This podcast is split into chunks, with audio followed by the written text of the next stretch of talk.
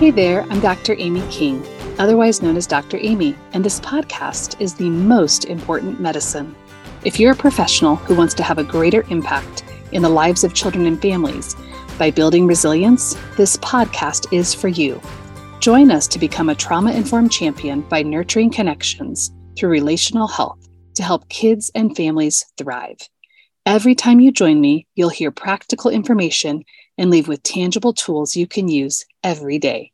Hey friends, I am so excited today. I am joined by a special guest and my friend, Robyn Gobbel.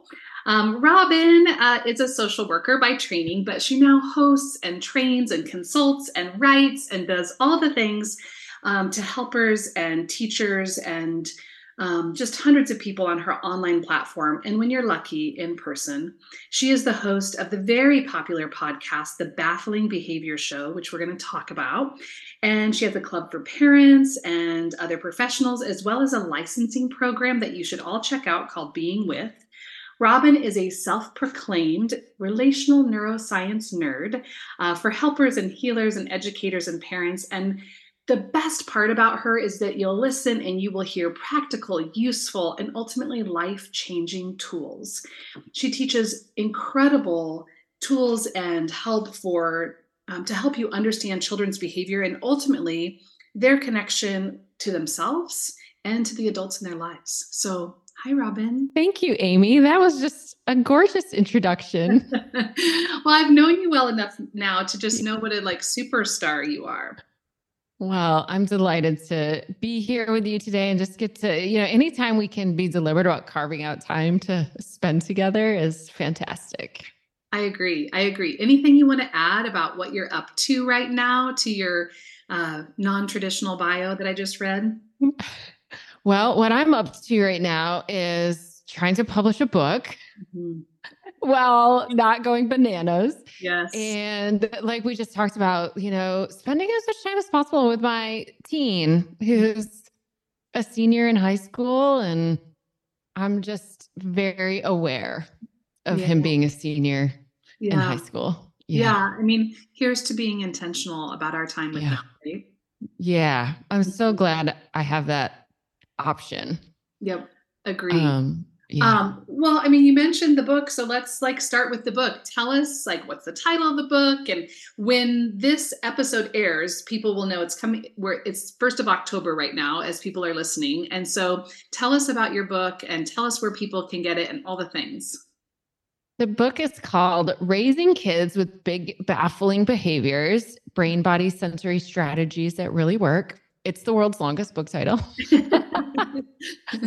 And, I set out to write this book a couple years ago now, because, at that point we were heavy in the pandemic, right? And with kind of no concept of when is this ever going to end? When are we going to be back to normal? When are we going to be back to, being with each other? And I was watching this community of parents that I've been supporting for decades, parents of kids with histories of complex trauma, vulnerable nervous systems, attachment trauma, they're drowning enough. Mm-hmm. And then holy smokes, if the pandemic didn't just, for most of them, at least, really exacerbate this crisis of living with kids who have so much vulnerability in their nervous system, and then that their behaviors are just really, really hard to be with. Mm-hmm. And so as you and I both are continuously doing, just looking at where's the gaps? What do people need? Mm-hmm. How can I be more efficient at helping more people? Because there's just not enough. I mean, we hear this constantly, right? From professionals, but also from the parents who are seeking services that nobody can help us. Nobody knows how to help us. We keep going looking for resources and we keep getting the doors slammed. So I was seeing this kind of concurrent, might not be the right vocabulary word there, but this problem of not enough professionals who know how to support these families, like have the confidence to work with these most dysregulated families, as well as are supported enough to do this work long-term, yep. Right? I think there's this like both parts of the problem. Not enough people know what to do, but then even the ones who do know what to do, they're not supported long enough and they quit because this is such exhausting work. Mm-hmm. So it is a parenting book, but I really wrote it with both parents and professionals in mind, which I think, you know, mirrors the work that I do just in general of how can I directly support parents, but how can I also help professionals feel more equipped so there's more of them that parents can go to, and also how do I help strengthen their nervous system so that they can do this really hard work as long as they want to. Yeah. So, and the book really has kind of a conversational tone to it, right? So it does. Yeah. Say more about that.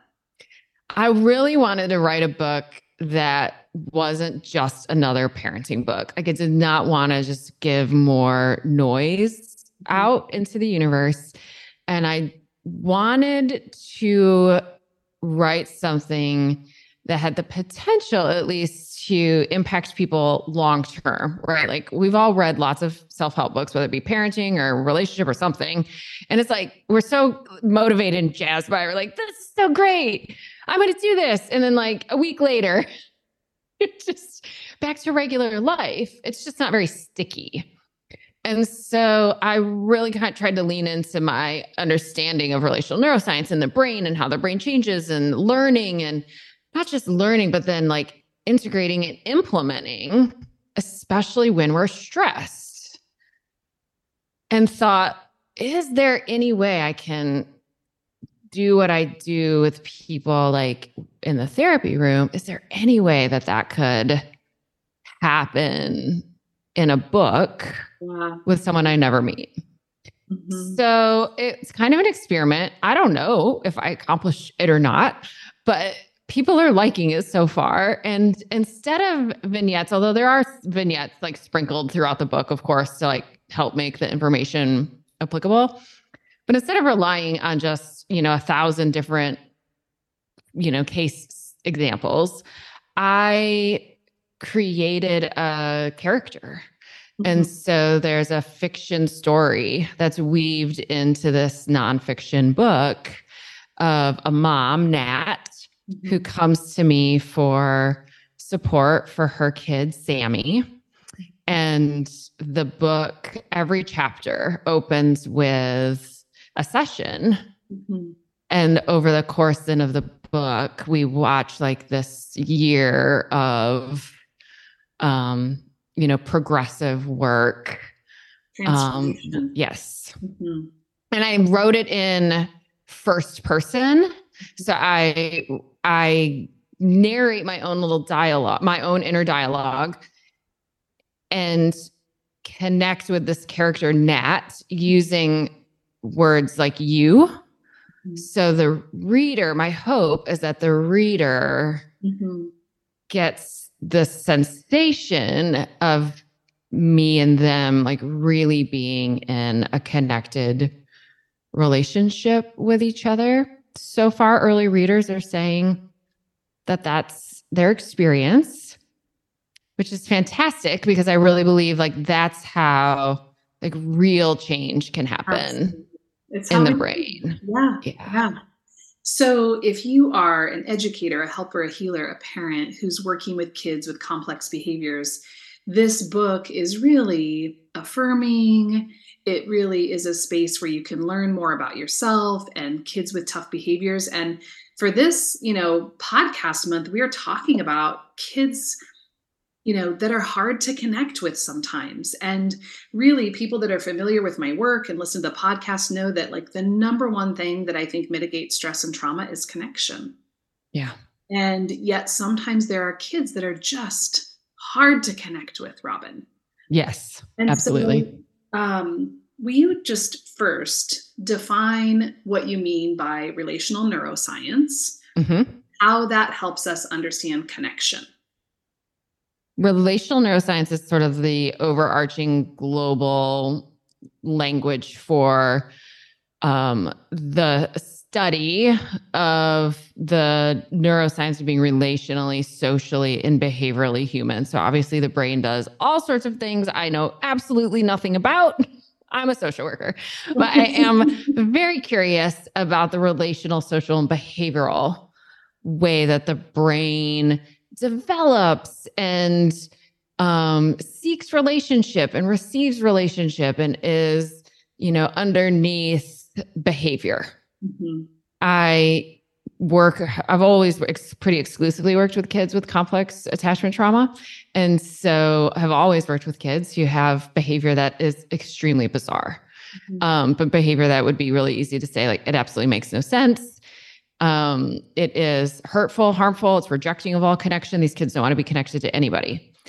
And it was super early in my career. I found myself truly walking away from an outpatient mental health office with a black eye from a child who wasn't actually overtly aggressive. She was just extremely dysregulated, and I didn't know what to do with that and created more dysregulation unintentionally.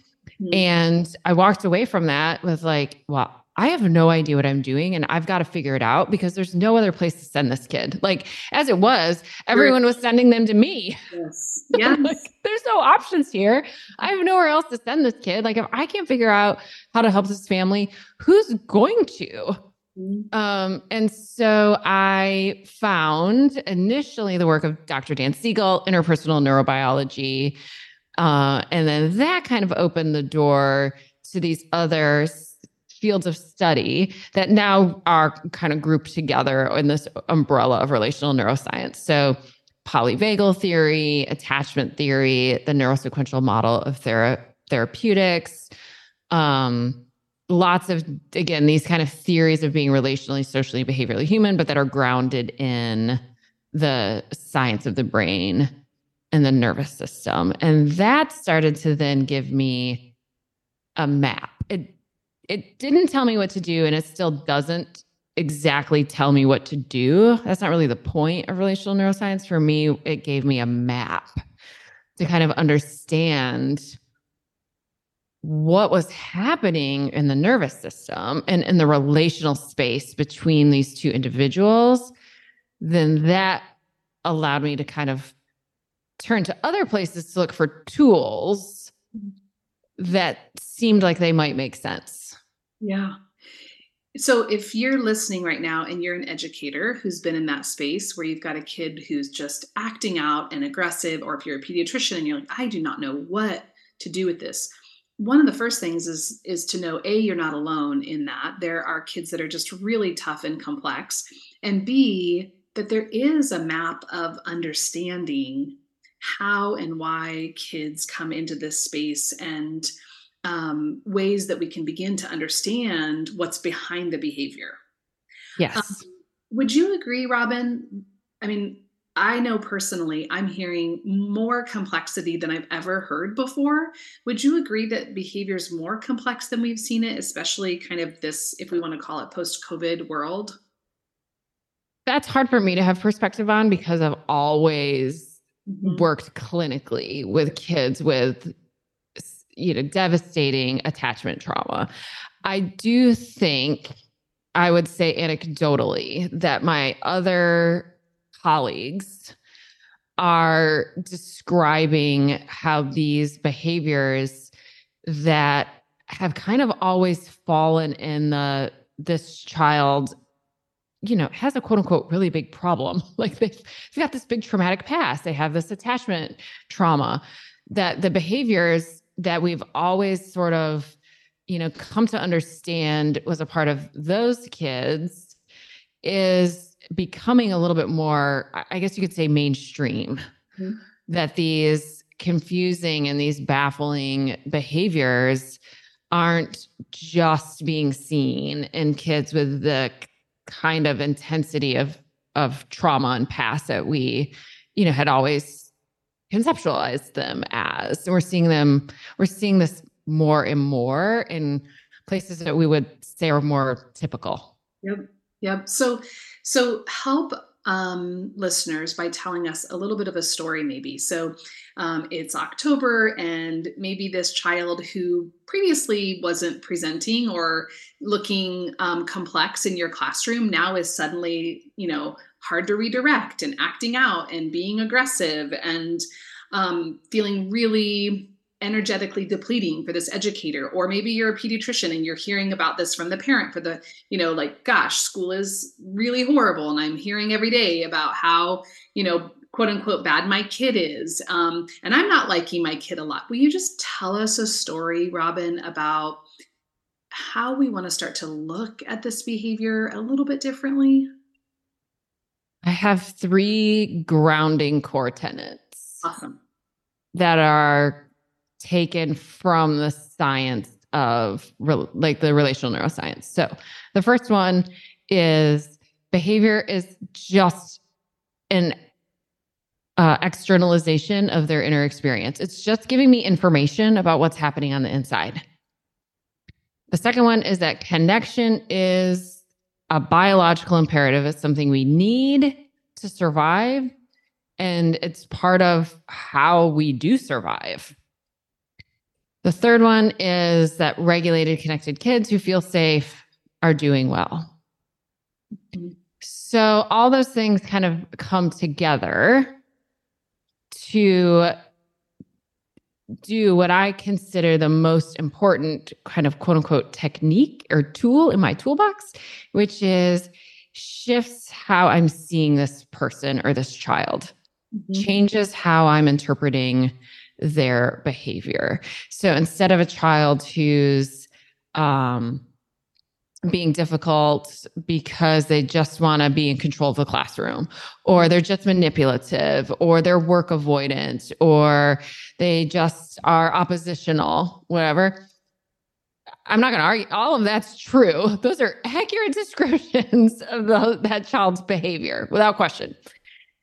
But that's not the end point, right? The next thing is, okay, but why, right? If we know connection's a biological imperative and this child is clearly behaving in a way that's not inviting us to want to be in connection with them, right? Like I'm irritated, frustrated, pissed off, annoyed, just want this child to go away. Like wish they would never come back to school again.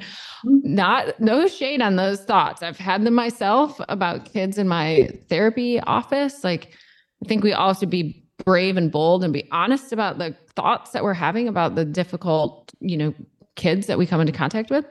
When I'm thinking those things, I can go to the next piece, which is, something must be off here.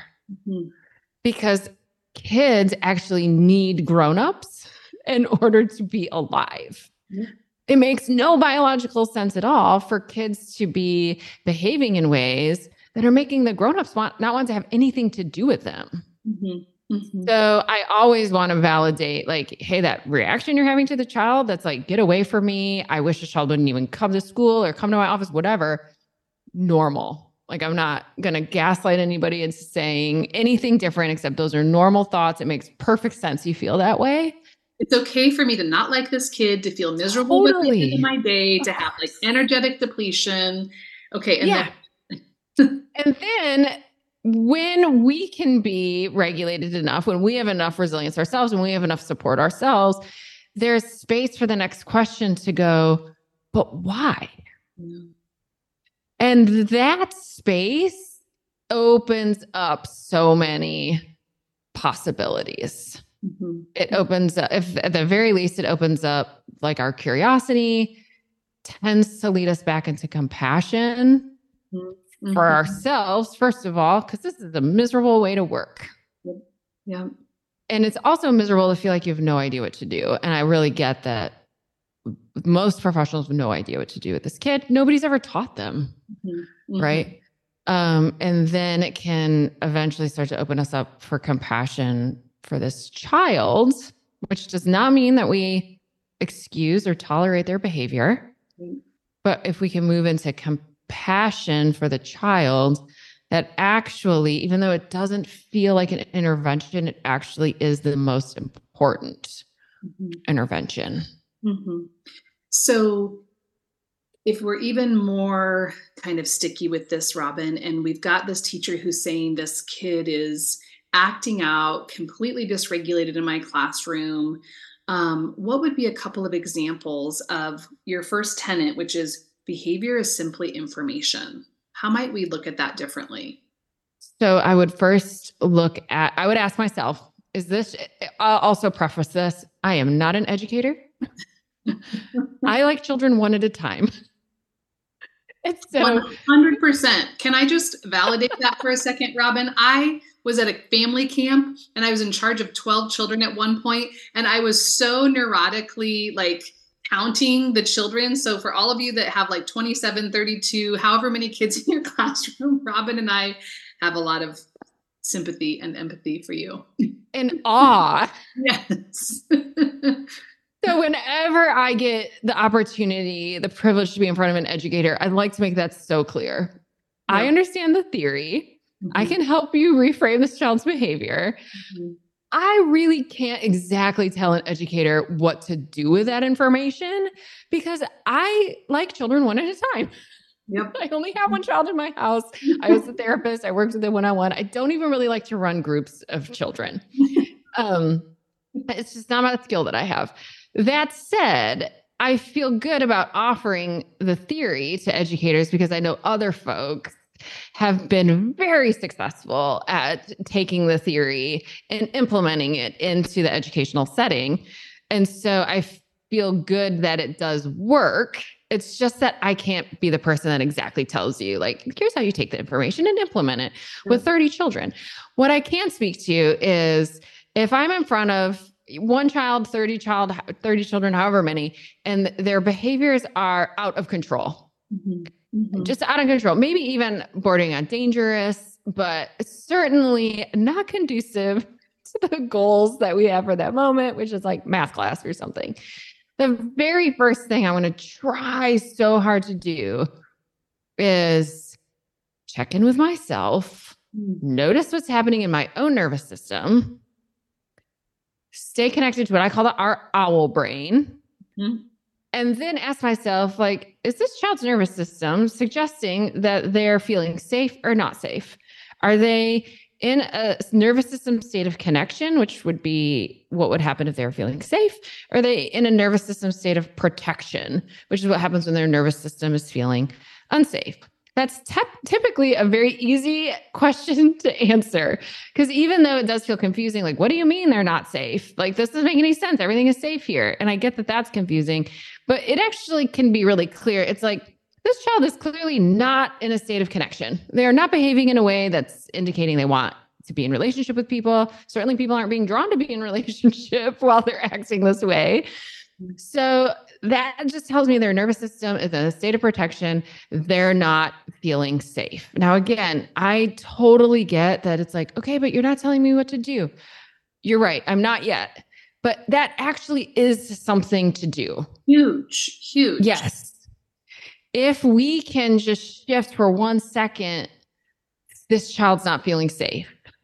Again, that's not a pathway to, okay, so we'll just ignore and excuse this behavior. No.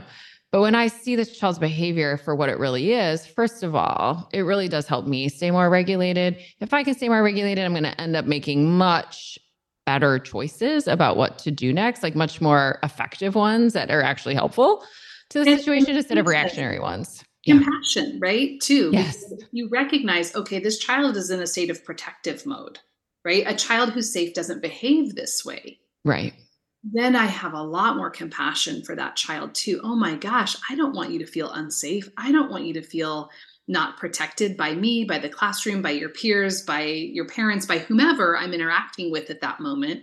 It just grounds us, I think, in a different way. It totally grounds us in a different way, which is good for the kids, but it's also extremely good for us. Yeah. Like if I can spend a couple more moments of my day where I'm working with highly dysregulated kids, a couple more moments I could find a way to be in a state of compassion as opposed to in a state of, you know, like reactivity and anger and defensiveness or helplessness and hopelessness, which all make perfect sense for the setting. But if I can just like eke out a couple more moments of compassion every day for myself and for the kids, for a situation, for the impossible task we're being asked to do. Literally, we are being set up to do something that's not even possible, the way that our systems are working. That is good for me. That's good for my nervous system. That is going to like increase my longevity in the field. It's going to decrease my burnout and all of the like extremely negative things that come from, you know, the nervous system state of compassion fatigue and burnout, how that impacts our health, our mental health, you know, just has huge impact on our quality of life. Mm-hmm. So again, if for nothing else, like reframing kids' behaviors this way is really good for us. Mm-hmm. So I'm going to go to the second tenet that you're talking about and help people that are listening, bust a myth here, right? Yes. You said connection is a biological imperative. Yes. But I'm watching this kid, maybe as a parent, maybe as an educator, maybe as a professional, and I'm going, I don't think they want to connect with me. Totally. In no way are they acting like they want to be in a state of connection with me. What say you, Robyn? I say you're absolutely right. In this exact moment, the dominant part of their nervous system, the one that feels most important to express, absolutely does not want connection with you or with themselves, because I think that's a really important thing to notice, that when kids are behaving in this way, if we pause and was like, is that child connected to themselves? Like that they are in a moment of like mindful connection and presence with their own being? And the answer is no, absolutely not. So I 1,000,000% would validate that. I mean, I've worked with kids, you know, that are given the label of reactive attachment disorder. I know in my bones what it feels like to be with a child who doesn't just not want to connect to you. Like there's a sense of like, this child wants to like hurt me. That's a real feeling. And so when I say like connection is a biological imperative, I'm not, again, I don't want to gaslight anybody. That's a real feeling, a real experience, and you're not wrong. Okay.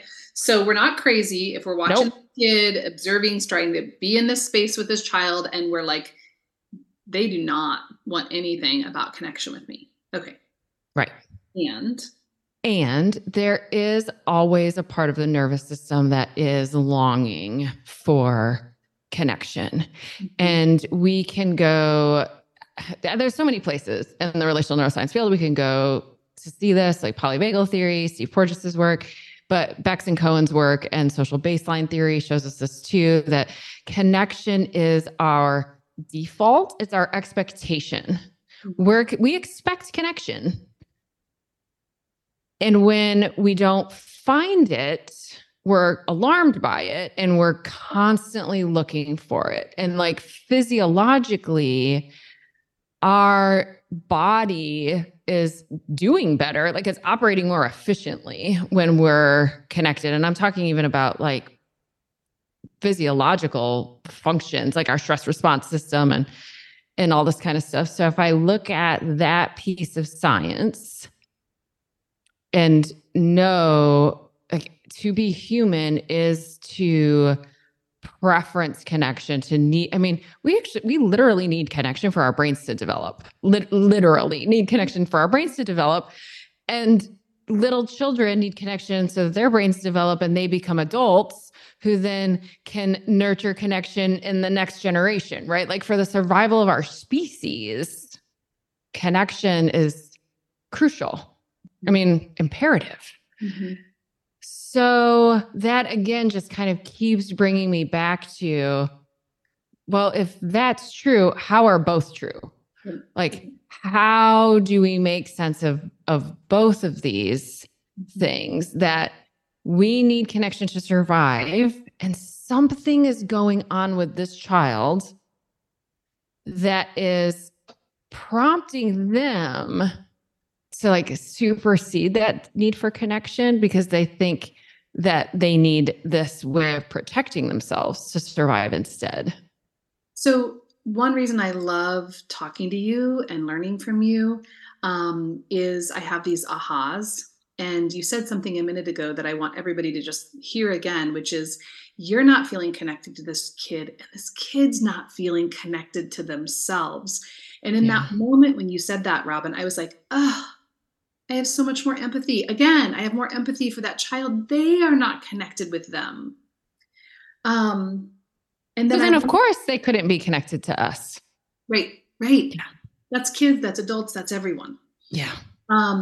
You also said something, all of you should be listening to Robyn's podcast because you said something, and I can't even remember the episode or whenever it was, but it really helped me think about how I was thinking about connection. And that is that sometimes kids behave exactly the opposite of what they want and need because their expectation is that you're not going to be able to meet that need anyway. Yeah. Will you say a little bit more about that? Because I think that's so crucial for parents and professionals to hear. Yes. Do you want me to go into the science behind that? Like how much do you want me to dive into that? Talk about it like on a really practical level. Yeah. What somebody might be seeing in terms of their child's unmet need is just right in their face. Okay. So universal human needs. Okay. We're going to just very simplify this to be safe, seen, soothed, and secure. That's language of Dr. Siegel and Bryson in their book, The Power of Showing Up. Okay. So human needs to be safe, seen, soothed, and secure. Now, without question, we can all bring to mind a child who was acting in a way that was inviting us to respond to them in very opposite kinds of ways. Mm-hmm.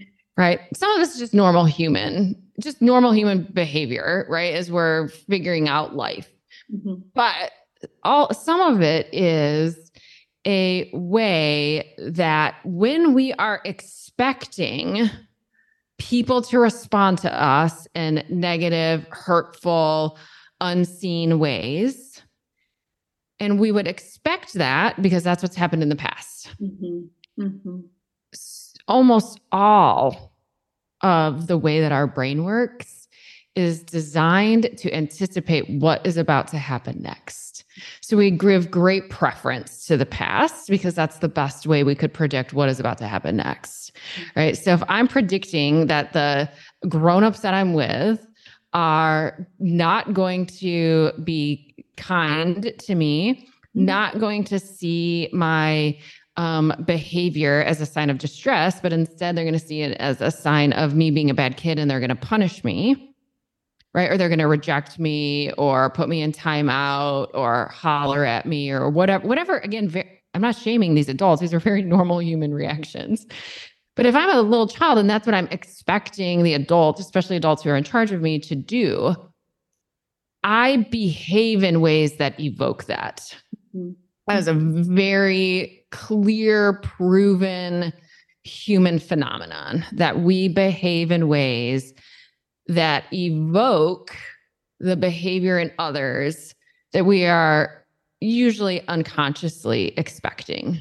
So if I'm a kid who's had a lot of experiences with adults who are really dysregulated, really mean, really critical, really absent, I become a kid who sets the adult up to act that way. Mm-hmm. That is not blaming the child or the adults.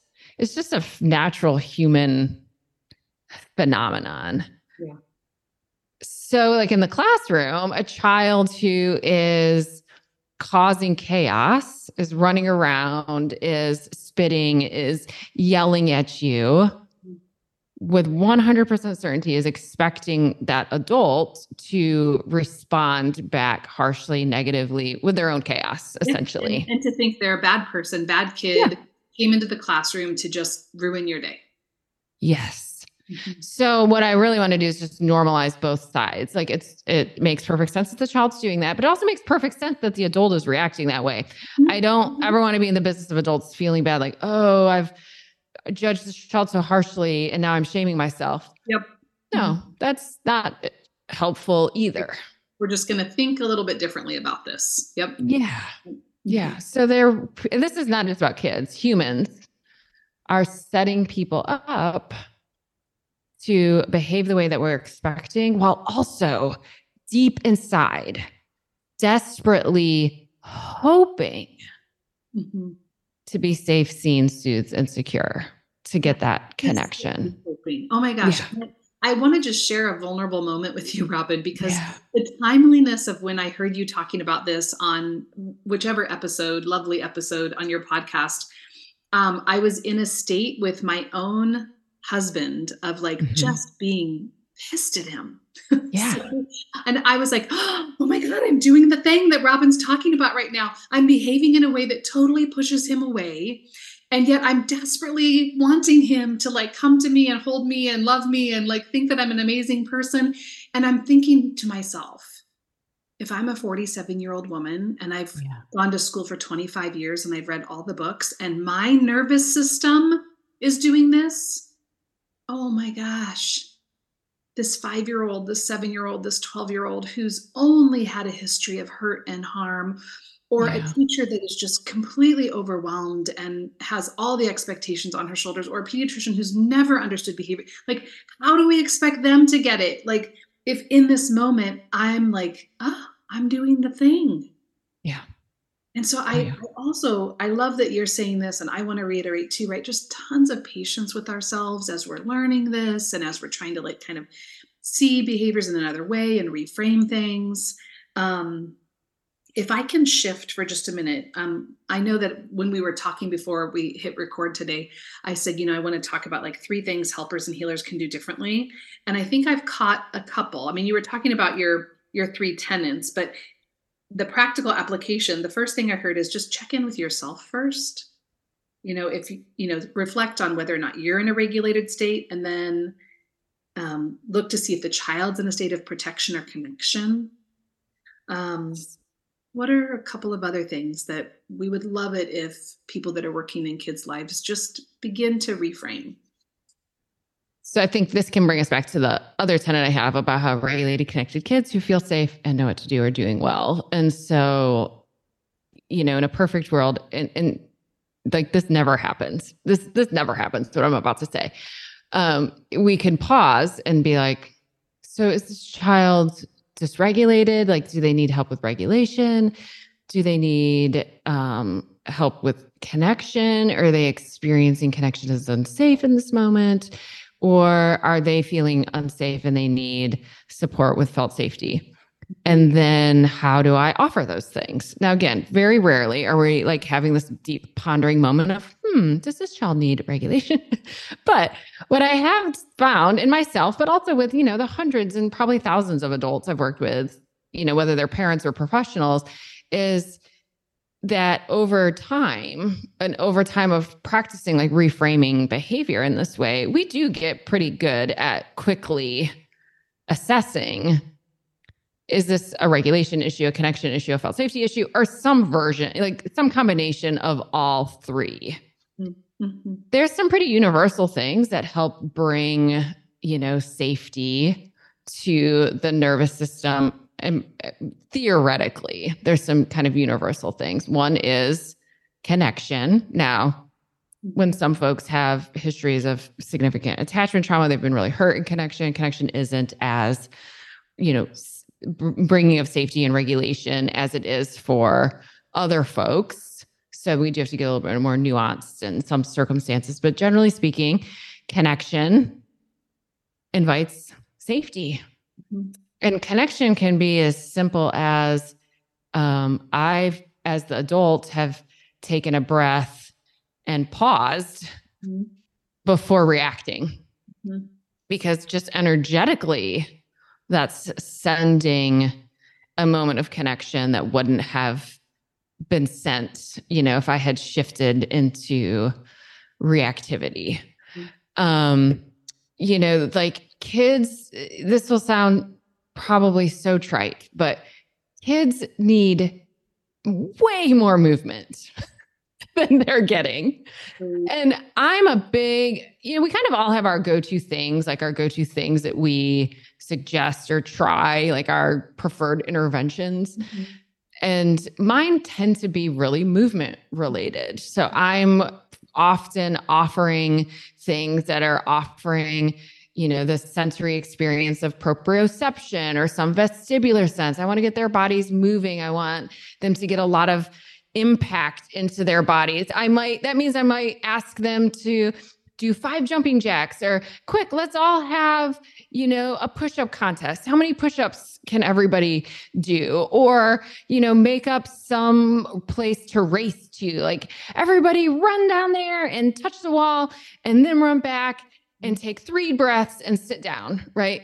Because aspects of all of those sensory experiences bring regulation into the body and into the nervous system, which then brings some safety. Mm-hmm. So my best recommendation for folks is lean into like what your own intuition is. Again, mine tends to be like movement-based interventions. I need movement to feel okay. Right. So I'm thinking about like, so if I'm a teacher and I literally want to run out of the classroom right now, maybe we all need to be running, right? Totally. No, seriously. I mean, I really think. Yeah, I agree. And I agree. As a therapist, I'm sure you do this too, that sometimes I really am tuning into like, what does my body want to do right now? Yeah. And I will consider the possibility that in some kind of unconscious way, my client's communicating to me what they need. I could be wrong. But, you know, whatever, let's just experiment and find out. So that's a perfect example. Like if you're having this sense of like, I wish I could run away from here, you know, like, is there a way everybody could jump up and like run in place or, you know, run and touch something red on the wall and then run back to their classrooms? Or could you just take everybody outside really quick for a quick little recess break, right? Like, tune into like, what is my body asking me to do? And then is there a way that I could, you know, safely offer this to the kids? Because our bodies are always seeking regulation. Mm-hmm. So the other thing too is to look at what are the kids doing, right? Like if you're in circle time and kids are like doing somersaults, again, I love to be upside down. So I have a real eagle eye for the kids who are clearly communicating to me, I need to be upside down. Right. So kids who are like doing literal gymnastics, standing on their head, wiggling, they're like flipped upside down in their chair. That kid needs to be upside down. Mm-hmm. Okay. So how about in the back of the classroom, we have headstand mats? Yes. Or why can't the child be upside down during circle time? Can they have an exercise ball and, you know, be doing like a back bend over the exercise ball so that they're supported and could stay in that position? They're upside down. Their regulation's actually going to improve. You know what I love about your work, Robyn, as I'm listening to you is just you honor so well where the teacher is, where the professional is, where the therapist and where the kid is. And I think if we all meet in that space of like honoring our bodies, honoring our brains, honoring the child that we're working with, it really sets us up to feel connected. And really the theme is like, you know, how do we connect with kids that are hard to connect with? Any last thoughts on that? How to connect with kids that are hard to connect with? When I think back to the kids that I've worked with who don't just feel hard to connect with, like they feel literally impossible to connect with. And that's really saying something. I love kids and I really love the hardest ones. Mm-hmm. So when I'm face to face with a child that I'm like, oh gosh, I wish the child would just frankly go away and never come back. Mm-hmm. What I try so hard to do is bring to mind this truth for me that feels just super grounding, which is connection's a biological imperative. Some part of this child does want connection. I don't know if I'm ever going to see that part, mm-hmm. but I believe it's there.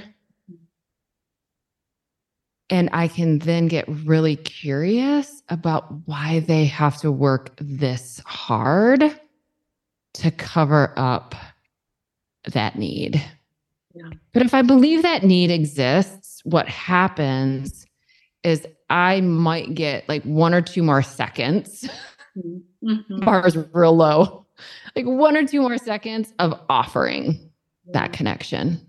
Yeah. Oh, so good. So good. Okay. As we're wrapping up today, tell folks where they can find you, and we'll put all the good stuff in the show notes. Super easy to find, RobynGobbel.com. And from there you can find my podcast, the book, Raising Kids with Big Baffling Behaviors, which again is, for therapists as well. And actually I've had my first 2, anonymous stranger reviews, like somebody who I have no idea who this person is. I didn't give them the book to read. They were both educators. And the book really isn't overtly for educators, but both of these 2 stranger reviews have been from educators that just had lovely things to say about the book and how it helps them think about the kids in their classrooms. So that was really great for me to feel like, okay, it has the capacity to help these other folks as well. I do have a online virtual membership community, like you mentioned at the beginning, that's for parents, really brings parents together to give them the connection and co-regulation that they need in order to be able to offer that to their kids. And then a professional training program for really anyone who works with parents. It's really a parent professional training program, especially for these kids who are the hardest to connect with. Well, and I'll just give a shout out to the Being With program that you run, Robyn, because I do work in this space of, helping people who work in the lives of kids and families. And as you know, I come to you and I say, give me one of your students, because I know these people have been well-trained. So I just want to give a shout out to that. Thank you. Of course. So 2 parting questions. One, what's feeling magical and rewarding about your work right now? Oh, I truly, this will sound so sappy, but the first thought that came to my mind was like, everything. Like, I just do feel like I'm in a season, like you and I talked about, of working really hard, but a season of working really hard in a way that I see how much it matters.